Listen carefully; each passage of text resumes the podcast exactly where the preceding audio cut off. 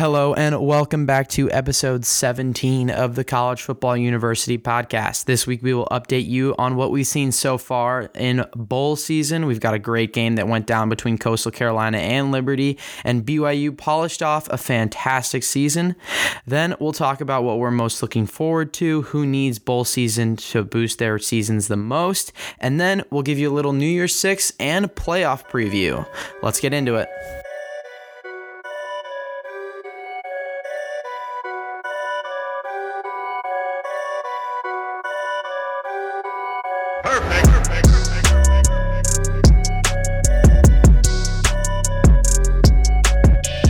Parker. So I think we should get going with some of the games that have already happened this bowl season. And there's been a couple hallmark group of five performances. And I think we should start with BYU. What do we think their performance against UCF? Yeah, well, it was BYU. I mean, the the Coastal Carolina loss really sort of as soon as that game happened, all the attention, or the national attention at least, was off of BYU. But um, they came out playing a, a, respectable UCF team, you know, a team that had dominated the group of five, been the face of, you know, been the face of the non power five for three plus years now. Um, and really took it to. I mean, this game was honestly over after the first quarter. I mean, the UCF defense just could not touch Zach Wilson. The the balance for the Cougar offense was also uh, really impressive to see. Probably, maybe even the best offensive game they played all season, which is saying something for sure. Um, and you know, I mean, it, it was impressive. Also, you know, BYU's defense held Dillon Gabriel under fifty percent passing. Really slowed down a Knights offense that hadn't had that happen to them at all this year. Even Cincinnati really didn't um, completely stop them. Uh, so now I think that speaks to you know BYU's physicality and their uh, discipline on defense that they've had all season long under Sitake. and um, you know I'm really eager after this game. You know Wilson went out with a bang. I'm really eager to see where he goes in the NFL draft because I think he's got a lot of potential um, just with the arm talent he's had. But also, I think he's just a really smart quarterback, and he showed he put he gave the NFL so much great film this year. Um, I would I would argue for him to be a top three quarterback pick um, in this year's class for sure.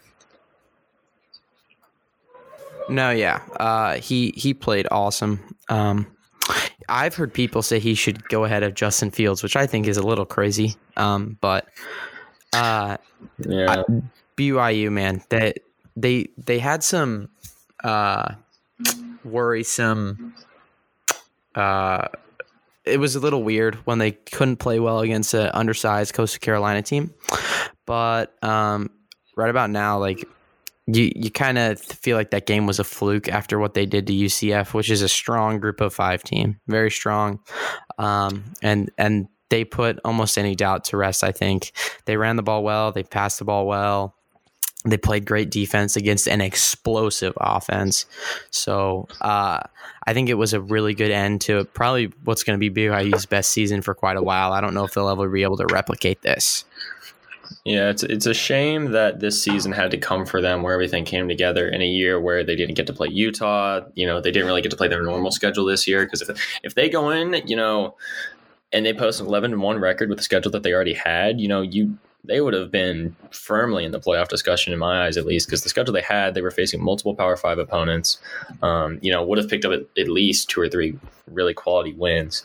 And I mean, th- this was definitely the year in which they also would have beaten Utah. I would almost guarantee. I know Utah owns them, but I think they would have ended the streak.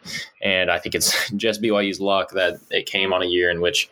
Um, you know, COVID year in which everything was canceled. So they didn't get that opportunity, but uh, they can at least say that they own the Utes for one year record wise and um, that they would have beat them on the field. But yeah, I think, you know, like talking about that coastal game as well, I really think um, I've heard some people remark that, you know, if BYU had more than two days to, you know, prepare and get to Conway and play that game, I think they would, if they had a full week of preparation, a normal week, I think they would have um, beat the Chanticleers uh, probably with ease, uh, to be honest. I think, you know, the, that traveling within such a short period of time, I feel like that did play a little bit of a factor um, in terms of that result.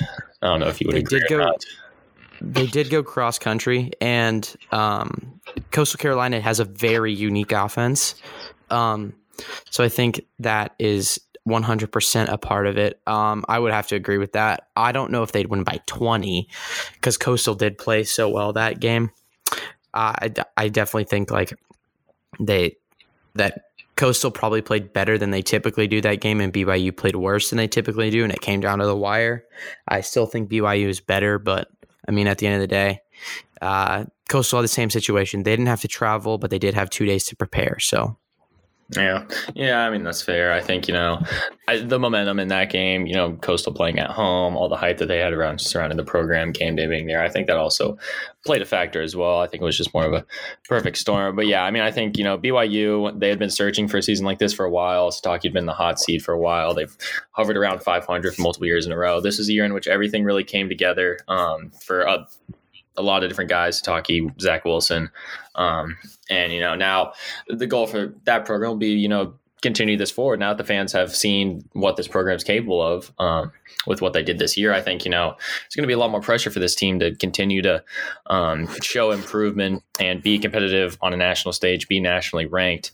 Uh, I think will be the expectation now in Provo, which I think is fair, but you're going to lose Wilson along with a lot of um, other guys either going off to the NFL or um, potentially decide that they're done with their playing days. So you know, it's going to be replacing Wilson's definitely going to be the uh, the key to their season next year. But I I have confidence they can do it. I this this year really you know before this year. BYU was one of those teams I'd always doubted, never really had much faith in to, you know, do anything. I'd seen them blow so many games to Utah that I just, you know, associated them with always losing whenever I watched them. But this year, you know, really, I think turned a lot of people's uh, perspectives on BYU for sure which was great to see. Um, but elsewhere in the group of five, speaking of that Coastal Carolina team, um, the team that they were supposed to play the week they played BYU, they got to match up with in the FBC Mortgage Cure Bowl, and they delivered quite the performance against the Liberty Flames. Uh, yeah, it was uh, it was a very exciting game for sure. Um, I was honestly surprised. I really thought Coastal was quite a bit better than Liberty. Honestly, um, I thought that they they had shown that before the game. Before the game, okay, yeah, yeah. So I think that like you had seen Coastal beat a team with better speed, better athletes in BYU. And so I don't think Liberty has necessarily either of those things on them. And so I was like, I like Coastal. I I think it'll be a close game because both teams really care about this game, and it is essentially a a, a Super Bowl among the group of five. But I was I was surprised at how well Liberty played. Uh, they really they took it to Coastal, and it took it took a miracle for Coastal to still be in that game at the end. Mm-hmm. Yeah, I think you know uh, one of the underlying storylines. I think a lot of people um I haven't thought about a lot, but you know, the, the revival of Hugh Freeze at Liberty, you know, was there last year, sort of laid the foundation for what became a great uh, 2020 season. And, you know, he's he's doing most of the same stuff that he did at Ole Miss, just without, you know, a lot of the the scandal on the side of it. But uh, the offense that he runs there, he is a great offensive mind. He's really attuned that offense to Malik Willis, and you saw that in this game. Willis didn't have the greatest day throwing the ball, but on the ground, he was nearly unstoppable. I mean, Coastal would spy him. He would still scramble for 15, 20 yard runs that were backbreaking plays for Coastal. I mean, that that those types of plays really proved to be the difference in the game because, uh, especially late in the fourth quarter, that was all the Flames offense was was you know Malik Willis get in space and make some guys miss, and he was doing that every time. You know, very Lamar Jackson esque with how he was playing uh, in that game, and really impressive. I am really eager to see you know as Freeze continues to coach him and work with him in the passing game. You know, he's going to be legitimate elite dual threat talent uh, in the future.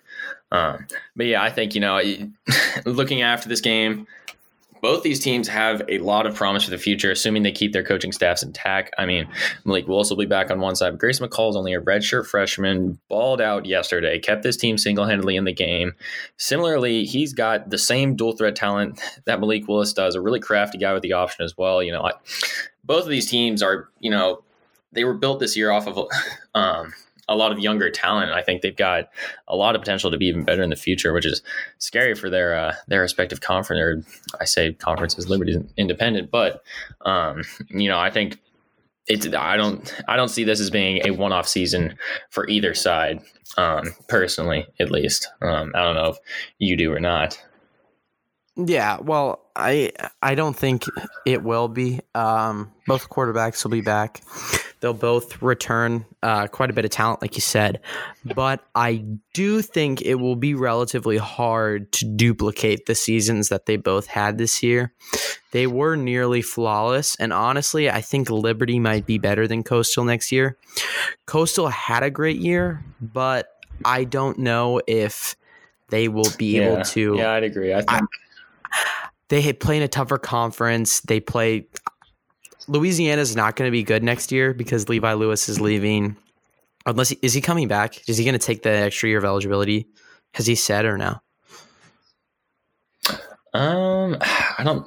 No, he hasn't said yet. I don't know. I I would really. I don't know if he would leave. Honestly, yeah, Billy Napier maybe could convince him to come back. Maybe that's why Napier didn't take the Auburn job um, when it was offered to him. Maybe that's uh. That's I don't know. But uh, yeah, I mean, um, Louisiana is going to be there. I think App State will be back next year as well, competing for the Sun Belt. Exactly. They won't fall off for two years in a row. Um, so I think it's going to get tougher for sure for Coastal next year. But I mean, I think they're they're built to you know at least be competing for another Sun Belt championship. Um, and yeah, I think Hugh Freeze is really. I mean, he's recruited well at Liberty. He's got guys that are. Um, you know, built for his fast-paced, uh, get in space, spread style attack on offense, which um, I think is going to continue to terrorize teams for years. Um, you know, I wonder. I I feel like Freeze is going to get some big job offers. Um, maybe not this year, but in the future. I think you know. I think teams are going to be willing. First off, I think Hugh Freeze is different from Lane Kiffin. I think personality-wise, Hugh Freeze has changed from his past days. I don't think Lane Kiffin has. I think Hugh Freeze is better now. I don't think that would happen again. I think I as a as an athletic director, I would trust Hugh Freeze. Um, you know, hiring him on at a as my head coach, but you know that's it's a difficult decision because he brings with him a lot of past baggage for sure. Um, one other thing I want to talk about this game though, because I want to get your opinion as well. In that final, in the end of regulation, when Liberty obviously fumbled and all that stuff, would you have taken the touchdown and taken the points and gone away with it, or would you have done what they at least attempted to do and just run out the clock and take that field goal? Because we saw what can happen when you do. It. I would have need it. Yeah, that's the thing, and that's you really didn't even have to hand it off. Yeah, I would have need it because you're on the five yard line. Like honestly, getting closer makes the field goal harder. Like if yeah, I'm a field I mean, goal kicker, I want to kick the ball from the ten yard line. Like I want to kick a 27 yard field goal. I don't yeah, want to exactly. kick. I don't want to kick a like seven a 17 yard chip shot from the goal line. Yeah, like sometimes it's just I'm not really close. into that. Yeah, mm. it's too close. Like you gotta. It's like weird. Like plus, you're not going to be able to get enough. It can more easily be blocked if you don't. If you're not able to get enough lift. You know, because if you're kicking exactly. it from right there, it's not going to be getting that much lift by the time it's. So I would have needed two times if I was Hugh Freeze, and then I would have, and then I would have kicked the field goal. Yeah, I think it was a uh, strange ending. I think you saw kind of this year teams are not they didn't have the practice time to practice a lot of these weird end game situations and stuff like that. So I think you know you probably saw a Liberty team that Hugh Freeze got him in the huddle, told him what to do, and then they kind of just winged it, and it did not end up well. But in the end, they did still get the W, which is all that matters. So both of them finish with one loss in the season, and everybody's very eager to see how they'll fare in the future, you want to wonder if you know either of these teams will be ranked preseason next year as well, with both the quarterbacks coming back and how they ended I up. think Liberty will for sure. Yeah, I, I, I, can understand either one of them to be honest. Um, um yeah, and honestly, if Le- if Levi Lewis comes back, I think there will be two Sun Belt teams ranked with Coastal yeah. and Louisiana. Yeah, I can see that too. Um, yeah, I don't know. I mean, I could. The other thing is that you saw you saw these teams play so many more games than you know Liberty and Coastal. You know, a lot of teams either would have games postponed or they didn't play seasons that were nearly as long. Liberty and Coastal were playing games almost every week, and they were you know in the headlines almost every week. People really, because there wasn't much else going on, people were actually really paying attention to both of them. Um, which is cool. Another stat I thought was really fun. It was Liberty's three biggest games this year came down to game winning kick at Virginia Tech, um, game losing blocked field goal at NC State, and then game winning field goal against Coastal Carolina in this one, and a blocked one to win it. So um, definitely, definitely a team that like to live on the edge this season. But with that, we will. I mean, turn Coastal our focus to the rest. Though. Yeah, it's Coastal, Coastal won barely against Louisiana with the field goal uh, this game, and the App State game. Yeah, yeah. Louisiana game. Yeah, Yeah. that was. Both teams definitely needed a few bounces to go their way, but they were they did have incredible seasons. Yeah, but with that, we'll shift our focus to the uh, the rest of the bowl season coming up. Um, well, we'll first go into you know the the non New Year's Six bowl games, talking about some of the storylines from there. Obviously, there aren't that many, um, as we just found out roughly ten minutes ago. Iowa versus Missouri has been canceled due to uh, positive testing in Columbia. So, I mean, who knows how many other games you know might uh, might suffer the same fate. But we do have some intriguing matchups um, to talk about. I think um, for me personally, I would say probably non New Year Six matchup I'm most looking forward to. Um, I probably between I would Ole Miss Indiana is very interesting to me. I really like that game um, just because I Ole Miss has been such a such a scary, strange team this season. You really don't want to play them because Matt Corral can throw for 400 yards and five touchdowns, but as he showed against LSU, he can also throw five picks and lose them the game.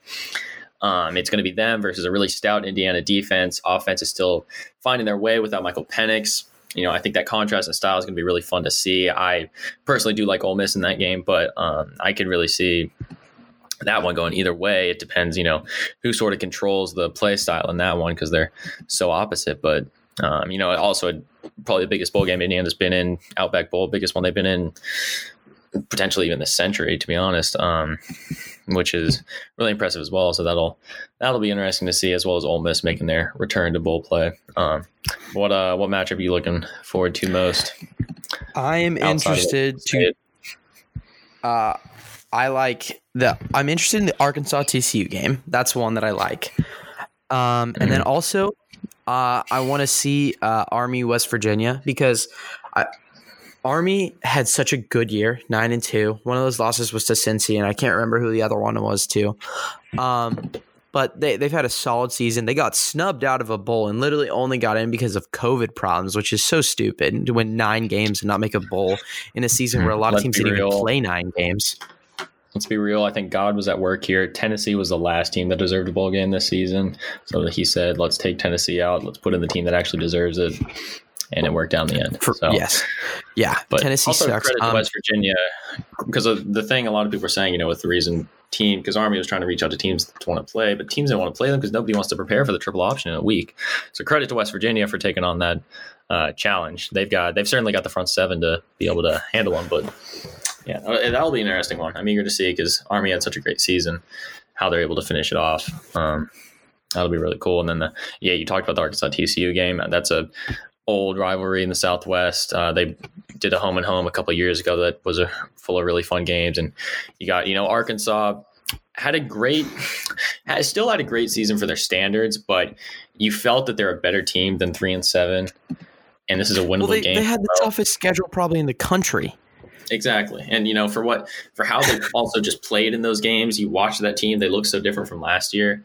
Um, you know, I think getting a win over TCU in the Texas Bowl could be great momentum boost for next season. And, you know, I think they're looking for even bigger and better things next season for sure, uh, in Fayetteville with Pittman.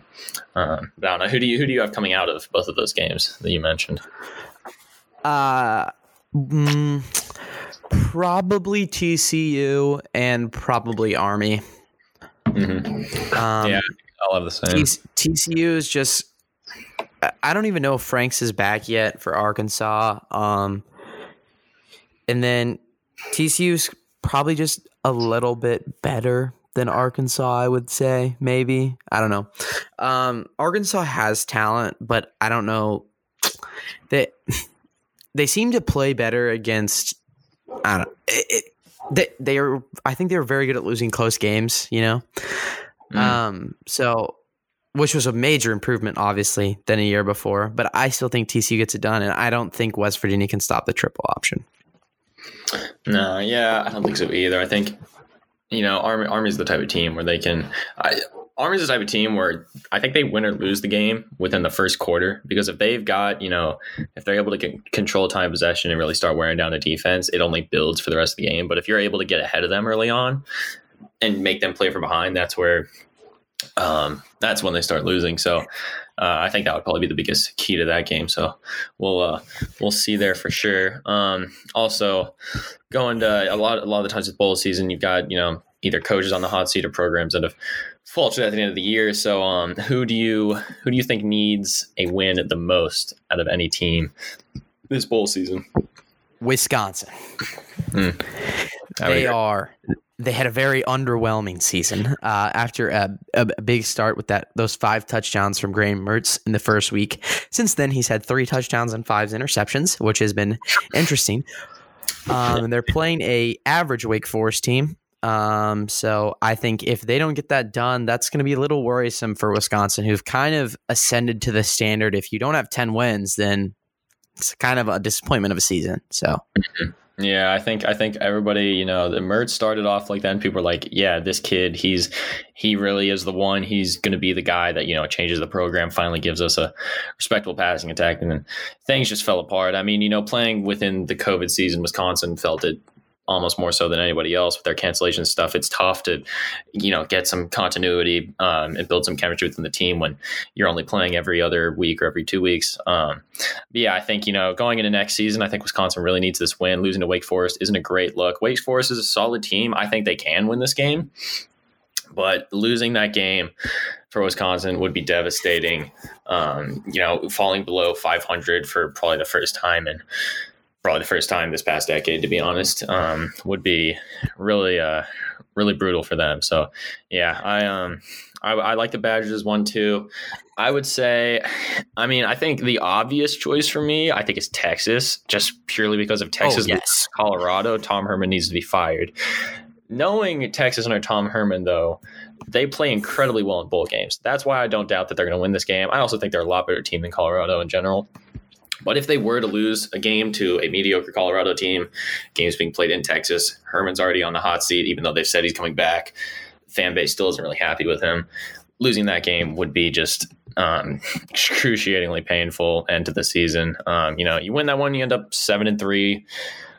Not not great for what they wanted, but you know, it's they're floating. They're keeping their head above water, at least uh, in Austin. So, I guess that's all you can ask for for now uh, with them. But yeah, that would uh, that would be my pick as well. Um, and then otherwise, what um, it's sort of taking a more broad approach oh, to the wait. season.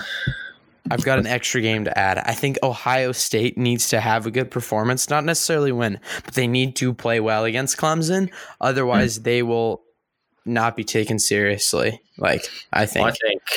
Yeah, I mean, I think that's the same for. I mean, definitely Ohio State, just because Clemson is absolutely. If Clemson does what they've done to them again, because Clemson is four zero oh against them all time, they've won multiple Big Time bowl game against them in blowout fashion. If they do something similar to that again, you know, it's.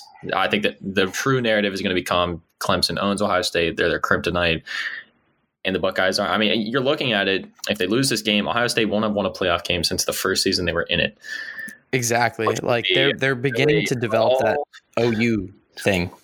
Yeah, exactly. For all that they've done the past couple years and how dominant they've been, how talented those teams have been, they won't have a lot to show for it, which I think will be the biggest concern. Um, I mean, you yeah. could say the same thing about Notre Dame. I think Notre Dame's a little bit more deeper in that hole. I think they're already kind of you know treated as a joke in the playoffs. Um, and if you the problem is you're stuck in a situation where if you if you lose to Bama by 17, that's probably considered a success. They're covering the spread, but it's still not going to be. It's not going to help their reputation at all. So Notre Dame's also yeah. really stuck, uh, stuck in a hard place. But yeah, both of them at least they need to build some respect up, and that starts with putting forth respectable performances. I mean, winning for sure, but at least keeping things close. You can't get blown out um, like they have in the past.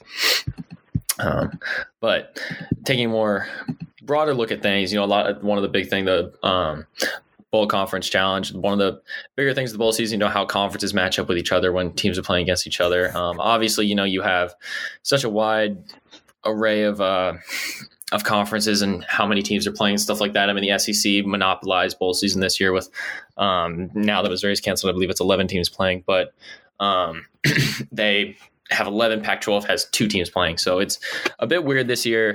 Um, but personally, how I see things playing out uh, for the Power Five, I, I think the SEC is really going to struggle. Uh, just personal opinion of who I have picked to win games. I really, I only see Georgia, Auburn, Ole Miss, and then, of course, Alabama winning. Um, that four out of 11, I, I I'm willing to pick Oklahoma over Florida and go with a bit of an upset. Um, I think Missouri would have lost Iowa if they were playing. Mississippi State, I think, is going to lose to Tulsa because I think Tulsa's proved to me in the Cincinnati game that they are a lot better team than I previously thought they were. Um, I think TCU probably edges Arkansas. Um, and I think Kentucky is going to drop to NC State, and I like UNC to blow out A&M. So I think this could this will be a bowl season in which you know a rare bowl season in which the SEC struggles, um, and I think and taking a step up this bowl season, I think you know continuing the theme of what all season has been the ACC's sort of revival. Um, I think they're going to have a really strong bowl season. Um, you know, in, in the playoff, I think Notre Dame will lose, but Clemson, I think, will win and sort of carry the torch for the conference. But I like Miami to easily beat Oklahoma State. I think Wake Forest is a great shot against Wisconsin as well. Um, and then, uh, as I previously mentioned, NC State over Kentucky, I think will happen in the UNC game. Um, so I think I think the ACC will have a really strong bowl season. I think SEC is going to struggle a little bit. Um, I don't think it's going to hurt their reputation too much, but it's going to be one of those years where people are happy the SEC struggling, happy to see a lot of the SEC teams losing, um, as it usually tends to be when the rest of the country goes up against the Southeast um, in football. So, but yeah, that's that's how I th- see things playing out. Do you have any conferences that you think will surprise or um, disappoint at all? Um, even outside the Power uh, Five, I mean the the American potentially have a um, started out a little bit sluggish, but they could turn it around. I think I don't know if I have any that I think are going to overperform or necessarily underperform. Um, did Army's Bowl just get canceled? No way. Um, and it, it kind of looks like it did. I, I need to look into that real quick. Or no, it's back. Never mind. Never mind. I'm stupid. Yeah. Um, their first one was. Uh, yeah, that's what it was. Um, anyways, so I think that uh, the the Pac-12 needs to have a good performance, and I don't know if they will, because yeah. I don't think Colorado beats Texas. I don't think Oregon beats Iowa State, and um, that's the only, that's who else do they have? That's their only there's, two games. There's two games, right? There's so those are only two, games. two shots. Now, I think they really need Oregon to win. First off, we're going to continue to take some momentum in the next season, but also just to Oregon's still the face of the Pac 12 as of right now. And if they're face of the Pac 12, because if Oregon loses, the Pac 12 is not going to have a team ranked in the final poll, which would be really tough.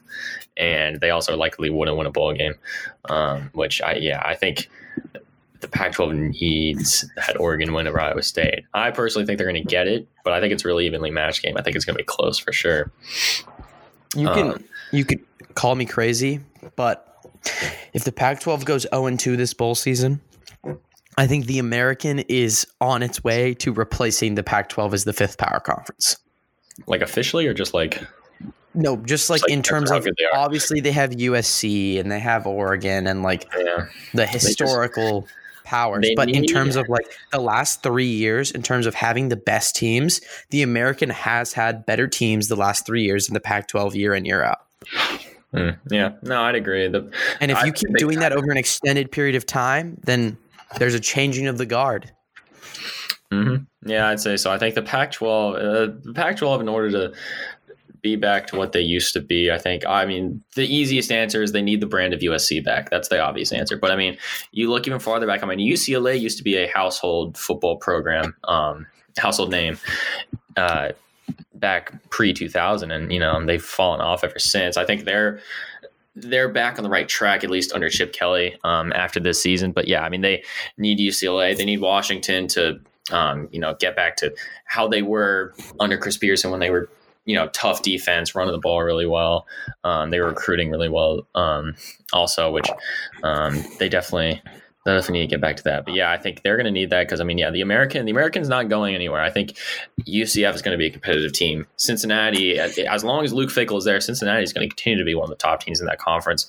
Um, you saw a team like Tulsa come out of nowhere this year. Uh, and make it to the championship game, but you've got Memphis, SMU, Houston is only going to get better. I think they're they're not going to fall to much worse than what they are right now, just based on the talent they're going to get. But yeah, I think you know you've got a top five or six in the American that's going to be really strong in the future. And in the Pac 12, you have a top one, maybe two teams that you can consider, yeah, maybe they're a top 25 team in the country. But it's it's a tough call. Yeah, yeah I think. I think it, thing. Go ahead, you can go. I, I just think it's do or die for the Pac-12, and so I don't necessarily know if they'll struggle or surge or do good or bad, but I I think that they are the conference that I am watching most this bowl season about their performance, even though there's only two games. Yeah, um, yeah, and the, the Americans kind of started off a bit sluggish this bowl season, but they've got they'll have their two biggest team. I mean, Tulsa will be taking on SEC team Mississippi State. Cincinnati will be playing in the game against Georgia. If you if they even go one and one in those games, and you're still saying, all right, the American teams they can they can beat SEC teams. If they go two and zero in those games.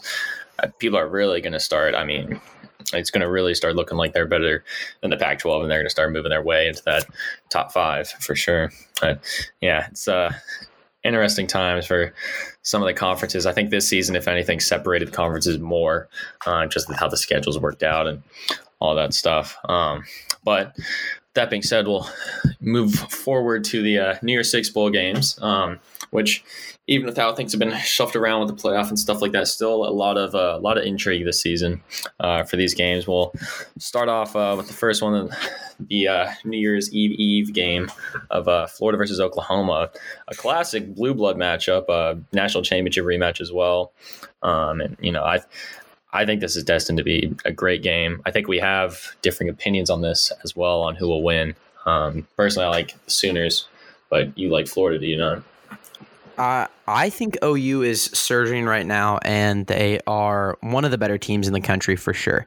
Um, personally, if I thought we were putting in the four best teams at the end of the season that had put together a solid body of work, I would have had my top four as uh, an OU would have been in it. Um, so, uh, I, obviously, that's not how the playoff committee does it. Um, but regardless, um, uh, they're going to play Florida, which I think is clearly up to the caliber of a typical playoff game. I'm excited for this matchup, but as good as OU has played, I think Florida showed in the SEC championship that if they come to this game wanting to say, "Hey, we're really good," like people need to realize how good we are, that the, this team, I don't think there's anybody in the country who can make them not score 40 points. And I don't know if oh, OU can keep pace.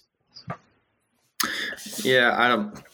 The the thing that sways me towards OU with this game is I watching that Big 12 championship game and how the defensive line played, and you know, I hadn't watched some of OU's final couple of games and hadn't seen the improvement on the defense, but that defensive line is, you know, they are.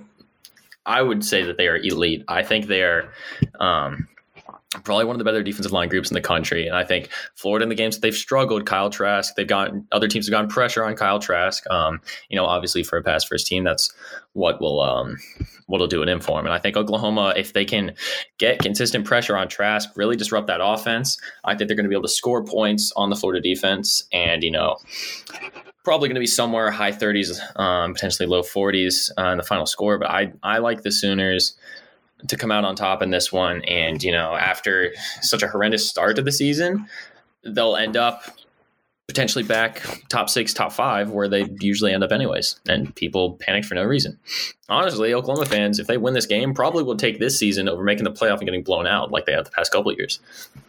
I don't know if you would as well, but I, I don't know. Um, but yeah, I mean, clearly there is a lot to look forward to for Oklahoma. All their receivers are young.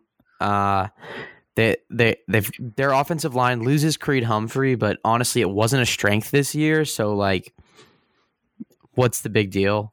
Like he's a great first round talent at the center position, but I don't really think that it's not like years past when OU's graduated like four top three round offensive linemen, you know?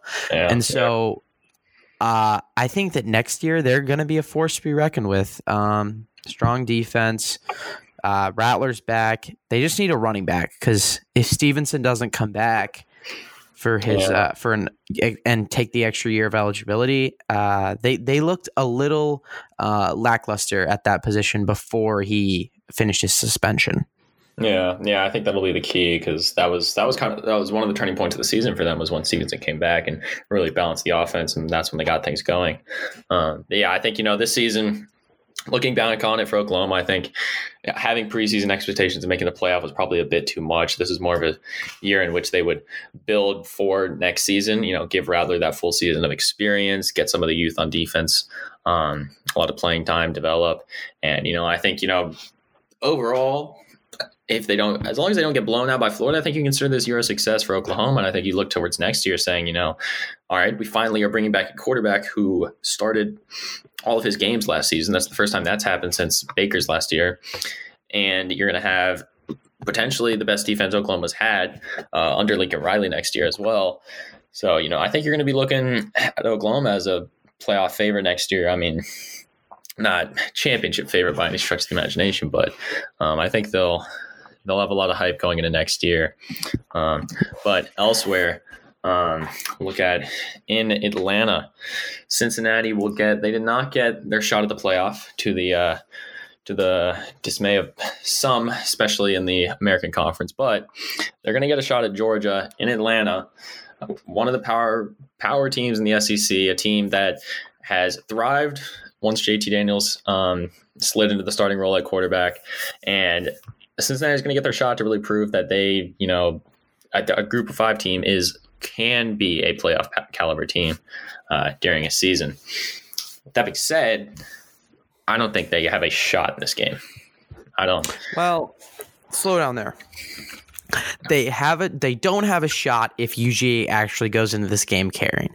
But if they do like they did in that Sugar Bowl against Texas, where they kind of just show up, they're like, "Oh, wish I was in the playoff." Mm, like, I think Cincinnati can beat them, but I don't think that UGA team is going to show up. I think that you, this UGA team is going to try and put an exclamation point on a season that is ending very strong and try and build up a lot of momentum going into next year. So I do think UGA is going to blow them out, like you said. Yeah, I think so too. I think yeah, a lot of people point back to that Texas game comparing it to this one. Um, I, Georgia was a lot closer again to the playoff that season.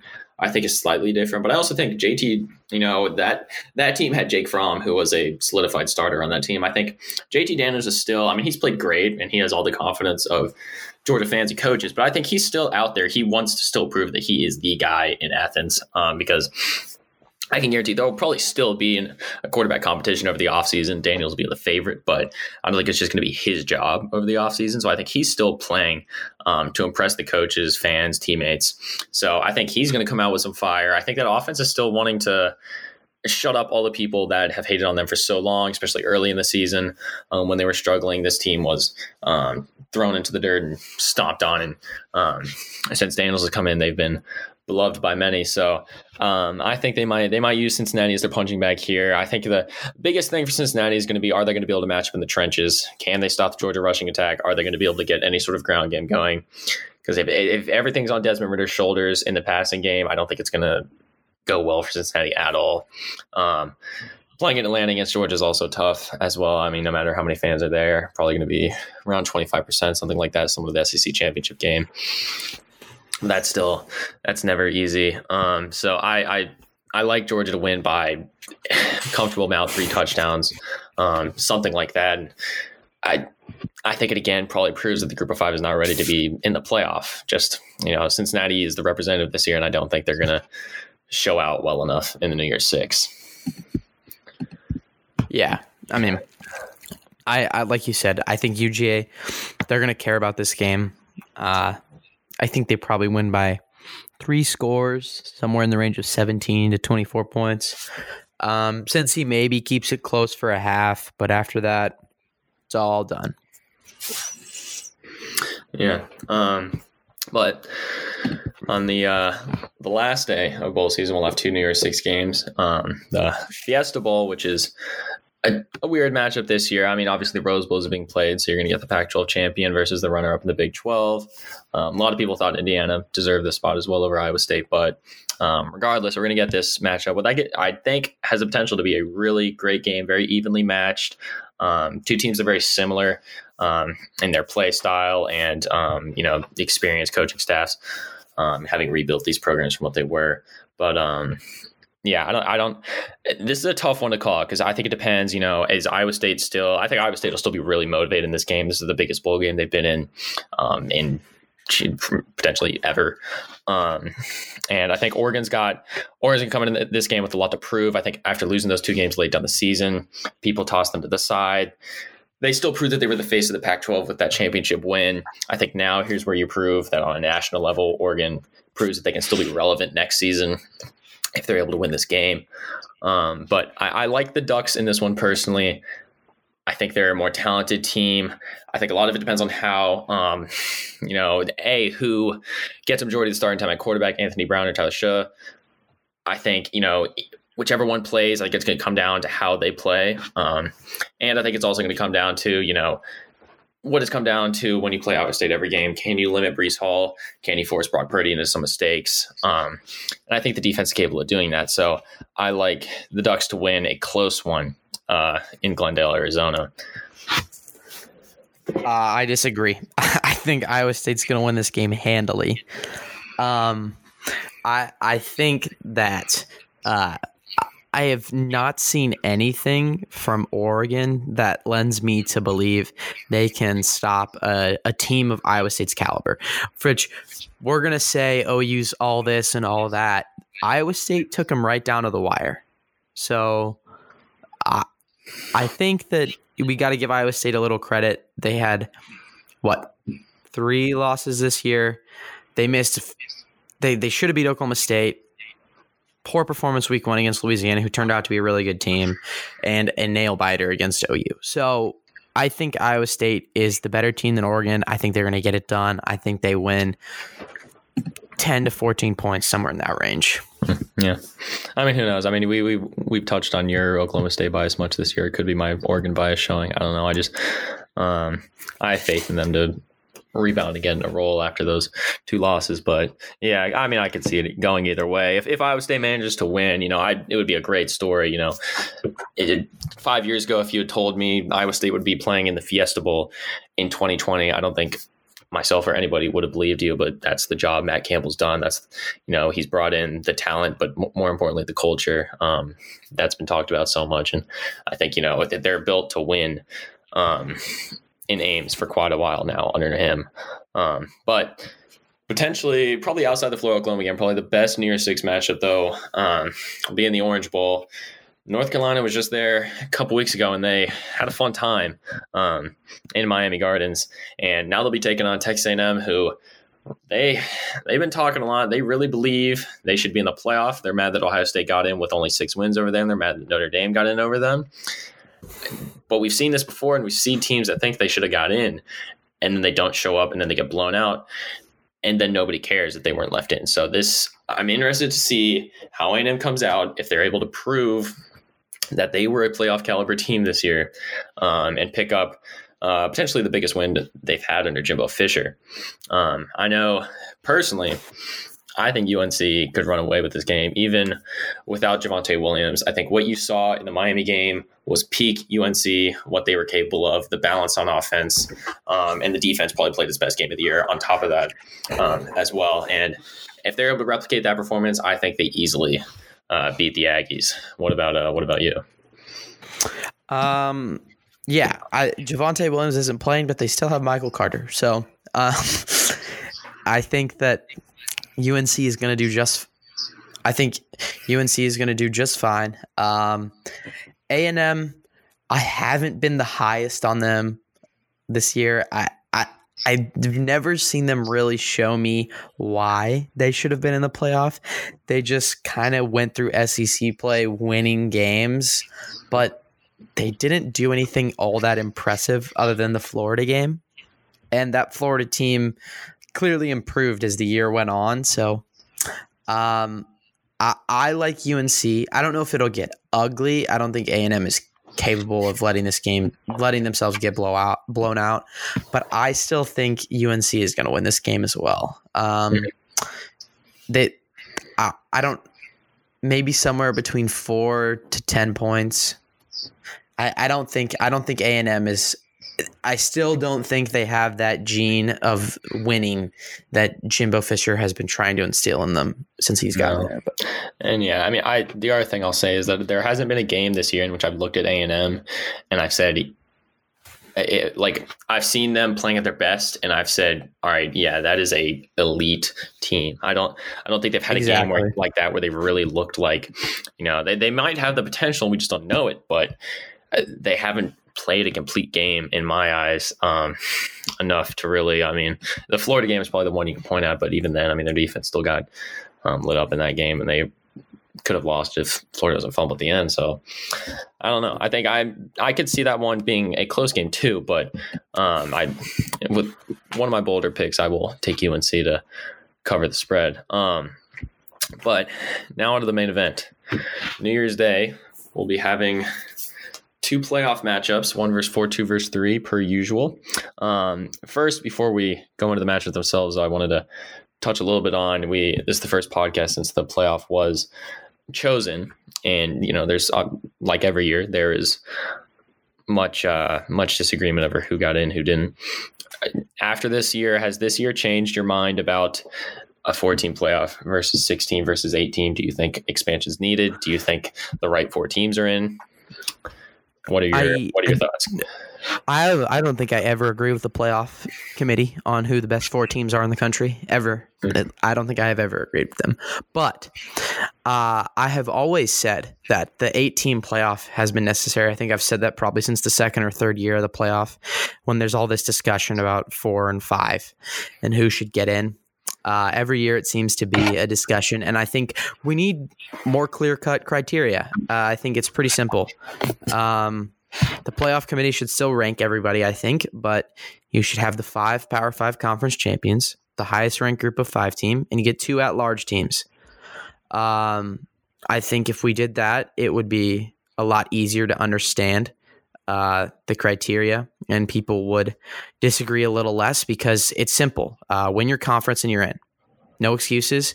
If you don't get an at large bid, too bad. You should have won your conference. Um, like there is an easy way to get in.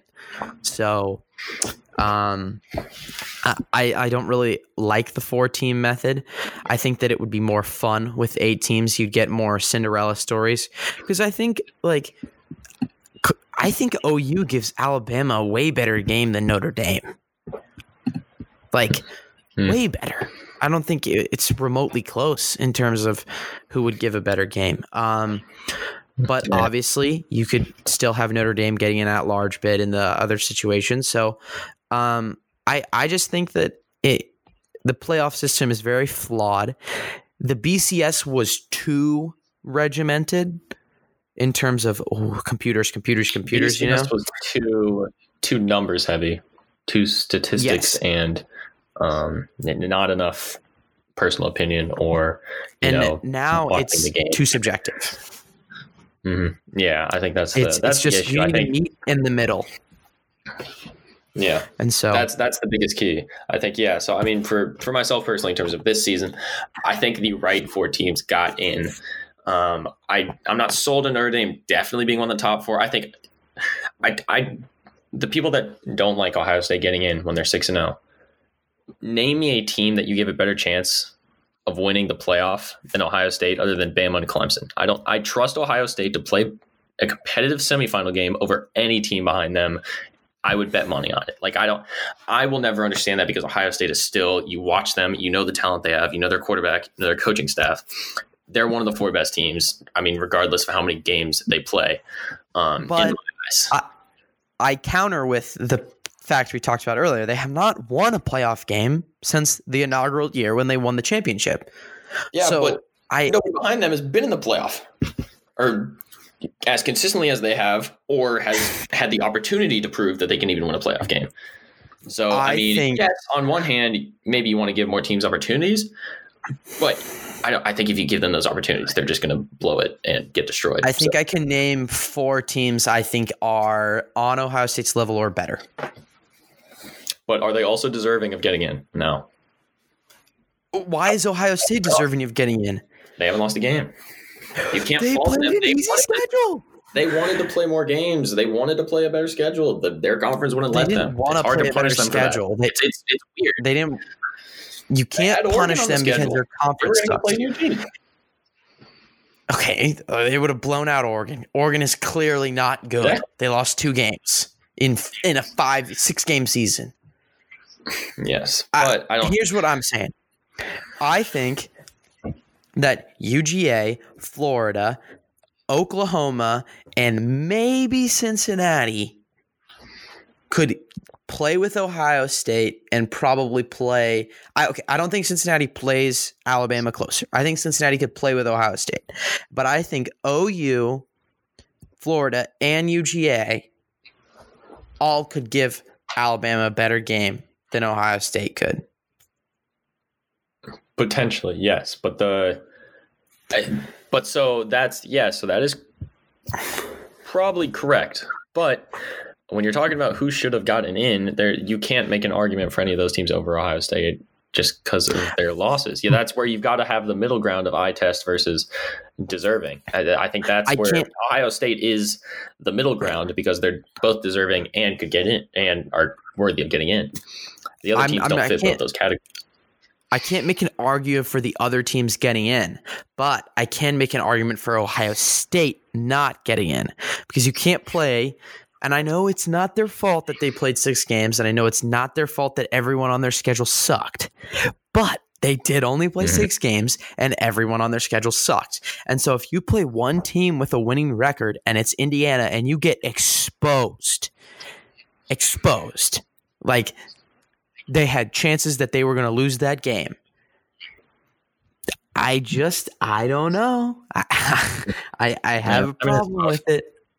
I mean, this is probably this is easily the toughest year for the playoff by far, just because of the the different variables that are so unknown. But um, I mean, yes, this year was weird. I think it's going to be difficult to come to a consensus on this season, just because there was so much different stuff going on. In terms of the playoff itself and restructuring it, I feel very passionate about the playoff. I am vehemently against an 18 playoff for a couple of reasons. Why? I, I like the 14 playoff.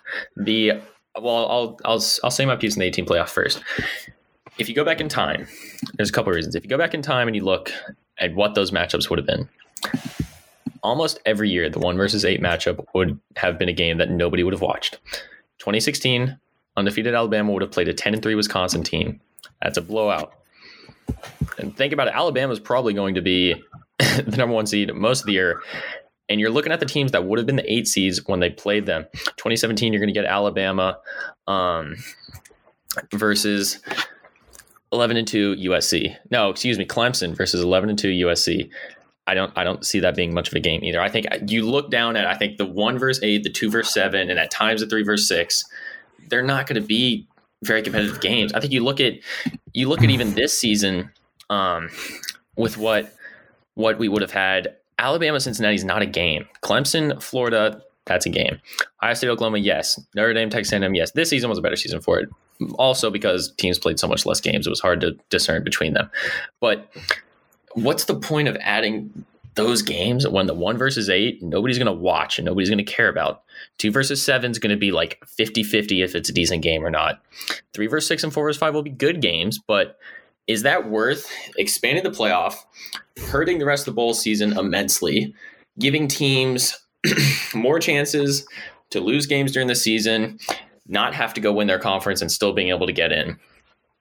Um, and then also just sort of time wise, without the postseason workout, you're going to now have three playoff games total. You would have to start the playoff. You're either going to have to try to push college football more into the NFL playoffs, which would not bode well for them, um, just publicity wise, money wise, or you're going to have to move it back, give them less time to prepare for the playoffs, um, all the teams that would be in it. And they're going to have to play a mini three game season if they want to win it all but they're the toughest three games you're going to play all season long. I think injuries would skyrocket way up. Um, fatigue would be much more of a factor in the playoff games, which it really shouldn't. Um, so I don't love an 18 playoff. I am very much for a 16 playoff. I think five Power Five champs, one group of five. I think it's perfect. I think it's what is needed. The biggest issue, which is why I wouldn't want it to happen, is because if you give the one and two seeds a bye, it's hard to see them ever losing because you'd have the two best teams coming off of a break week, whereas the team they'd be playing would have just played a, a high intensity playoff game similar to what I talked about with the injury fatigue concerns. Whereas you're going to be playing, you know, you're going to be walking in. Say this season you had the 16 playoffs, Cincinnati's a six seed. Um, and you have, uh, let me see, Ohio State beats Notre Dame or Cincinnati, excuse me, and they walk in and they got to play Clemson now. Do they have a shot after just playing a or a high intensity football game to go in and then take down Clemson? I don't think so. So that unfortunately I think is what holds the six team format back. I think that's the the good middle ground um, between four and eight that should be aimed for, but it's hard to make that bye week work unless you give a lot of time for the team that just played before they have to go play the one of the two seed. So I think you could make it work. I, I will agree. The four team is flawed. I think the biggest thing that needs to be figured out is the the eye test and most deserving. You need to find the find the balance between both, and I think people are still struggling with that. The committee is still struggling with that, as are as is the rest of the country still trying to figure out what exactly you know deserving resumes eye test what it all means um, that the other problem is, you know, you've got there's a lot of politics in this. There's people that believe that, um, you know, the team that's the most deserving should definitely get in, and there's t- people that say, well, I think there's four amazing teams in the SEC that are better than any other team, and they can make an argument of that. At least with Florida, Georgia, Bama, they can make that argument in that case. And you know, Florida and Georgia aren't deserving, but are they better than Notre Dame and Ohio State? Potentially, yes. So I think that's the that's a struggle you're faced with now. I think that's regardless. Um, I don't think there's ever going to be a perfect format. You're always going to have some team in the 18 playoff. There's still going to be fights over eight versus nine, um, and just the same there are as four versus five. Same with the six seeded playoff. But but with the 18 playoff that I proposed, there's a clear cut way. You should have won your conference if you wanted to get in. But the there's no other argument. Still, the at large bids are still up for debate. That's the same as what we have now. All four of the seeds are at large bids now. But, okay, then why didn't you win your conference championship game? Why are you even having to be in the discussion for uh, for the at large bid? I mean, that that well, is the that is the counter I would propose. No, I mean it's it's tough to figure. I don't know. I don't have a clear cut answer for what should happen. Um, but I I can agree that the four team isn't perfect, but I will more strongly go against the eight team and would rather stick with four. I just think logistically, eight team doesn't work out like some people think it would. I, selfishly, as a college football fan, full f- college football fan, you're getting more games, more you know high tier games. More teams are getting opportunities to win the championship. You know, selfishly, that's I think that's great. I would I would love to watch it, but it's I don't logistically I don't think it works out. But that's our spiel in the playoff done. Let's go into the actual playoff matchups this season. Bama Notre Dame in the quote unquote Rose Bowl in at the Cotton Bowl and Clemson versus Ohio State uh, in New Orleans. Um, first, talk about Bama Notre Dame. I don't know how much we want to talk about it because we don't really need to talk about either of these games. they're, they're going to be blowouts. Eh, I don't. I, I think I don't, Ohio State is going to get embarrassed. Well, first off, Alabama and Notre Dame. I, am just depressed looking at this matchup because I already know what's going to happen. If Notre, by 30. Out, if Notre Dame comes out and keeps this game within 10 points, I will be so happy with Brian Kelly. Like literally, I, Brian Kelly and them should consider that a win if they keep this game within ten points. That is a win. I don't. No, they should just get to play in the championship game. Exactly. Like, like you're you're almost the best team in the country at that point. Yes. Um. But yeah, I don't. I. I just Bama across the line. I just I I can't see them losing this game. Um. I just Notre Dame does not have it in them. It's going to take a Herculean effort from Ian Book and that defense um, to even stay stay within. I think the one thing that can maybe shift the game is if Notre Dame's able to get the ground game going like they did against Clemson the first time, control time possession, keep the ball away from Mac Jones. That could work out, but that offensive line played so poorly against Clemson. It's tough to imagine them doing anything against Bama. So yeah, I mean Bama, Bama by twenty plus at least for sure. Oh, I but, think they win by thirty. Mm, I think we're looking at about forty-five to ten in this game. And yeah, then Jones, Smith, and Harris don't even have to play the second half, and then they're just super well rested for the championship game. Can we just talk about the fact that Waddle is probably going to play? If Waddle plays, it's like, it, it, uh, I mean, it's a, this is a uh, what is it called? A well, I don't know how to say it now, but a beaten beaten dead horse. Don't, I, I, it's hard to change the saying. But what I'm saying is that's like Thanos getting all the uh, Infinity Stones. I mean, literally, that's Bama with the almost the four top players in college football. Um, at least four of the top five or six on their team. It's stupid. It's stupid. Um, I think, I think it would take, uh, Jesus himself coming down and and playing receiver for Ian Book and uh and Notre Dame to to to even have a shot to win this game. Like uh, they they are so far below the level that Alabama is at. It's not even close. There are four there are three teams that can give Alabama a game. Clemson, UGA, and Florida. That's it. Yeah. And that's it. yeah. Um, yeah, I mean that's that's just the state of state of how college football is now. It's it's Bama, Clemson, then Ohio Couple State, others occasionally. Below, Ohio State a tier below, and then the rest pretty much. Which, I mean, it's it's on one hand, I mean, you got a lot of people hate it. You know, the Bama, Clemson, you know, having them in the playoff in the championship games, you know, year in year out, it's tough to see think it's awesome. variety. But on the other hand, I think people need to look at it. You know, Bama, Clemson have played incredible games almost every time they've been matched up. I mean, it's been It's it's been two borderline NFL teams going against each other in a college football playoff setting. Two of the probably the two best coaches in college football um, currently going against each other every time, and you're getting just high, the highest tier of college football that you can possibly take in. Um, so I think, I mean, that's great, and you also gotta you got to give them a lot of credit for how you know people hate on them, but what Saban has done at Bama is obviously incredible. But what Dabo Swinney's done at Clemson is, you know, he's gotten he's done almost the impossible and gotten Clemson to a machine like level that Alabama is at. You know, and you, know, you look back on the days when Clemson Dabo got there and they were not a respected program at all. But then they went through the Tajh Boyd days where they were still a really good team, but defensively they weren't there, and in the big games they couldn't show up. And then they took the next step with Deshaun Watson, and now they're where they are. Um, but yeah, so speaking speaking of the Alabama Clemson matchup, yes, I like Clemson to beat Ohio State as well. I think Ohio State's going to keep it a lot closer than everybody thinks they are. I think revenge No. is a major factor in this game.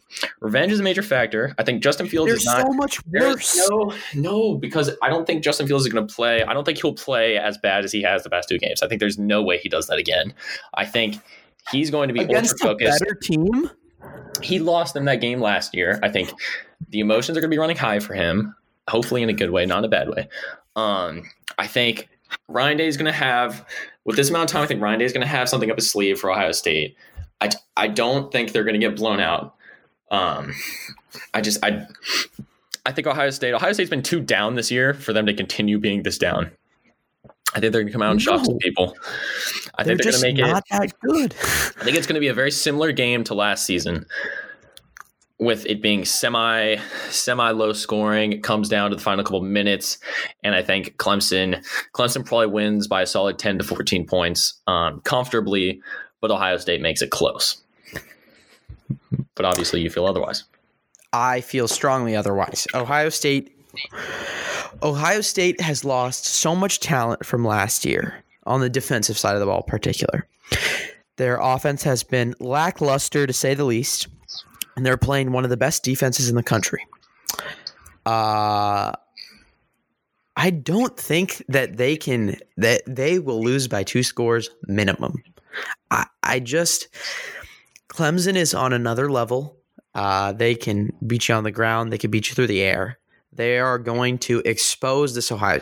Think about what Michael Penix did to this defense. And now you say, Trevor Lawrence, Travis Etienne, go forth. There, this is going to be ugly. like the, the the Ohio State defense is going to part like the Red Sea, and you're going to see orange and white uh, players on offense just running down the field. It'll look like they're scampering down the beach, just enjoying some relaxation. It's going to be that easy for Clemson. They are so much better than Ohio State. It's not even close. I I think Ohio State is Yeah. so overrated. It- and I know that people disagree with me. I, I I I just have not seen anything from Ohio State this year that says, "Wow, That's the Ohio State team that usually plays a close game in the playoff and loses. They're not even that Mm. good. I guess. I, I mean, I think the difference between us is I still think that Ohio State has last year's team in them, and I think it's possible they reach that level again. You obviously do not, which is fair because they haven't really shown any reason to believe that. I'm just going on a, on out on a branch and out on a limb. What branch? God, out on a limb, and saying that I think Ohio State will overperform in this game. But it's going to come down to Clemson, Bama again in the championship game. Who are you picking? I think it is inevitable Uh, well, as it has we been all should season. we should we we're, we're gonna do another episode before the Oh, game. Well, true. I guess it depends on how confident we are that Alabama and Clemson will be in it. I mean, I am 95% confident it will be. But I am 117 percent confident. we can we'll save that for our championship episode. Um but yes, that is uh that is how we think the New Year's Six and playoff will pan out. Um, should be a lot of. I mean, we've had some really fun bowl games so far. Should be, you know, even with COVID, bowl season's always a lot of fun. We're gonna have a lot of close games, a lot of storylines to follow, um, and I think I think this will be a really really fun bowl season. And you know, um, a lot of teams are gonna make statements as well. So um, definitely definitely looking forward to it. Um, thank you all for tuning in to episode 17. We have made it 17 straight episodes this season. Only got at least four of the 2020 season. We'll only have two more left because I guess we'd count the recap one as part of the season, but um, almost almost reaching the end of the road in terms of the college football season. Has it felt like it's flown by to you? It it has in a way, but it's also felt like it's been an eternity as well. I mean, Yeah, it's- it's been a I little bit this, of both. This year, more than anything, you look back on like week one, just because like nobody else was playing, and you look back on some of those first couple games, and those just feel like eons ago. But um, you know, I mean, I think it depends on the teams that you look at. I mean, remember like remember SMU, Texas State, BYU, Navy. Those were such innocent. Bro. BYU Navy, That iconic a- game. that was incredible because you couldn't you couldn't tell if Navy was just really bad or BYU was actually good. I think Or it turned out Navy to be just hadn't bit tackling at practice. I think it turned out more to be yeah. I think it, BYU was good, but I think it also turned out Navy. I mean, Navy got way better as the season went on, so I think that just played a role in it. But um, yeah, some of those early games in the early weeks of the Power Five, everybody feeling out the COVID situation. You know, in terms of you know how the COVID season went. I think you know college football did the best with what it could do. I think I. I would consider it overall success. I would say there was definitely a lot of struggles for sure. I think the Big Ten of the Pac 12 really messed themselves up. I think the problem for them, I think they really should have just gone all in or all out. I think they should have said, no, we're not playing the season no matter what. Or they should have run from the start and said, yes, we're definitely playing. I don't think they, they went halfway in with the six game season and it hurt their teams. The Big Ten's lucky Ohio State still got in it. Um, but yeah, I think it was a weird season. It's going to be, you know, looking, we're going to hopefully, knock on wood, we have a regular season next year. I think we'll look back on this season. Glad it happened, but next season will be refreshing to say the least with non-conference games and full stadiums, um, etc. Of course, but you gotta you gotta commend everyone in college football for doing the job that they did to even get what we got this year. Um, it would have been weird to not have Saturdays in the fall, and so uh, it was awesome that they did make it happen. And we're gonna have a great ending. We're gonna probably get another classic in the national championship between Mm. Clemson and Alabama, and you'll talk about a crazy season and a crazy championship game, like always. So it, it's it's it was different, but in a way more the same. So Yeah, and I mean, you've got to credit all the people. It took a lot from every person within all these programs to put this season on. Um, you know, I mean, obviously, you're looking at you know a lot of players, coaches didn't get to go home for the holidays. Um, you know, if they had bowl games after Christmas and such, um, you know, it, they had to be so exclusive they couldn't hang out with people. You know, probably most of these kids did not have a normal college experiences here at all, normal social life at all. Um, so I mean, it took a lot of sacrifice from people. So I mean, credit credit to all of them, and you know, whoever whoever comes out on top of the championship will definitely have earned it. I won't. I will not. You know, some people how the NBA went put like an asterisk next to uh, the Lakers title. I don't. I think this championship season is still definitely earned, um, no matter who wins it. So um, I consider this overall a successful season. But we're not done yet. We will be back to discuss the championship game after the playoff matchups. But that wraps things up for this episode. Thank you all for tuning in, and we will see you guys next week. Yeah, we'll catch you guys next time.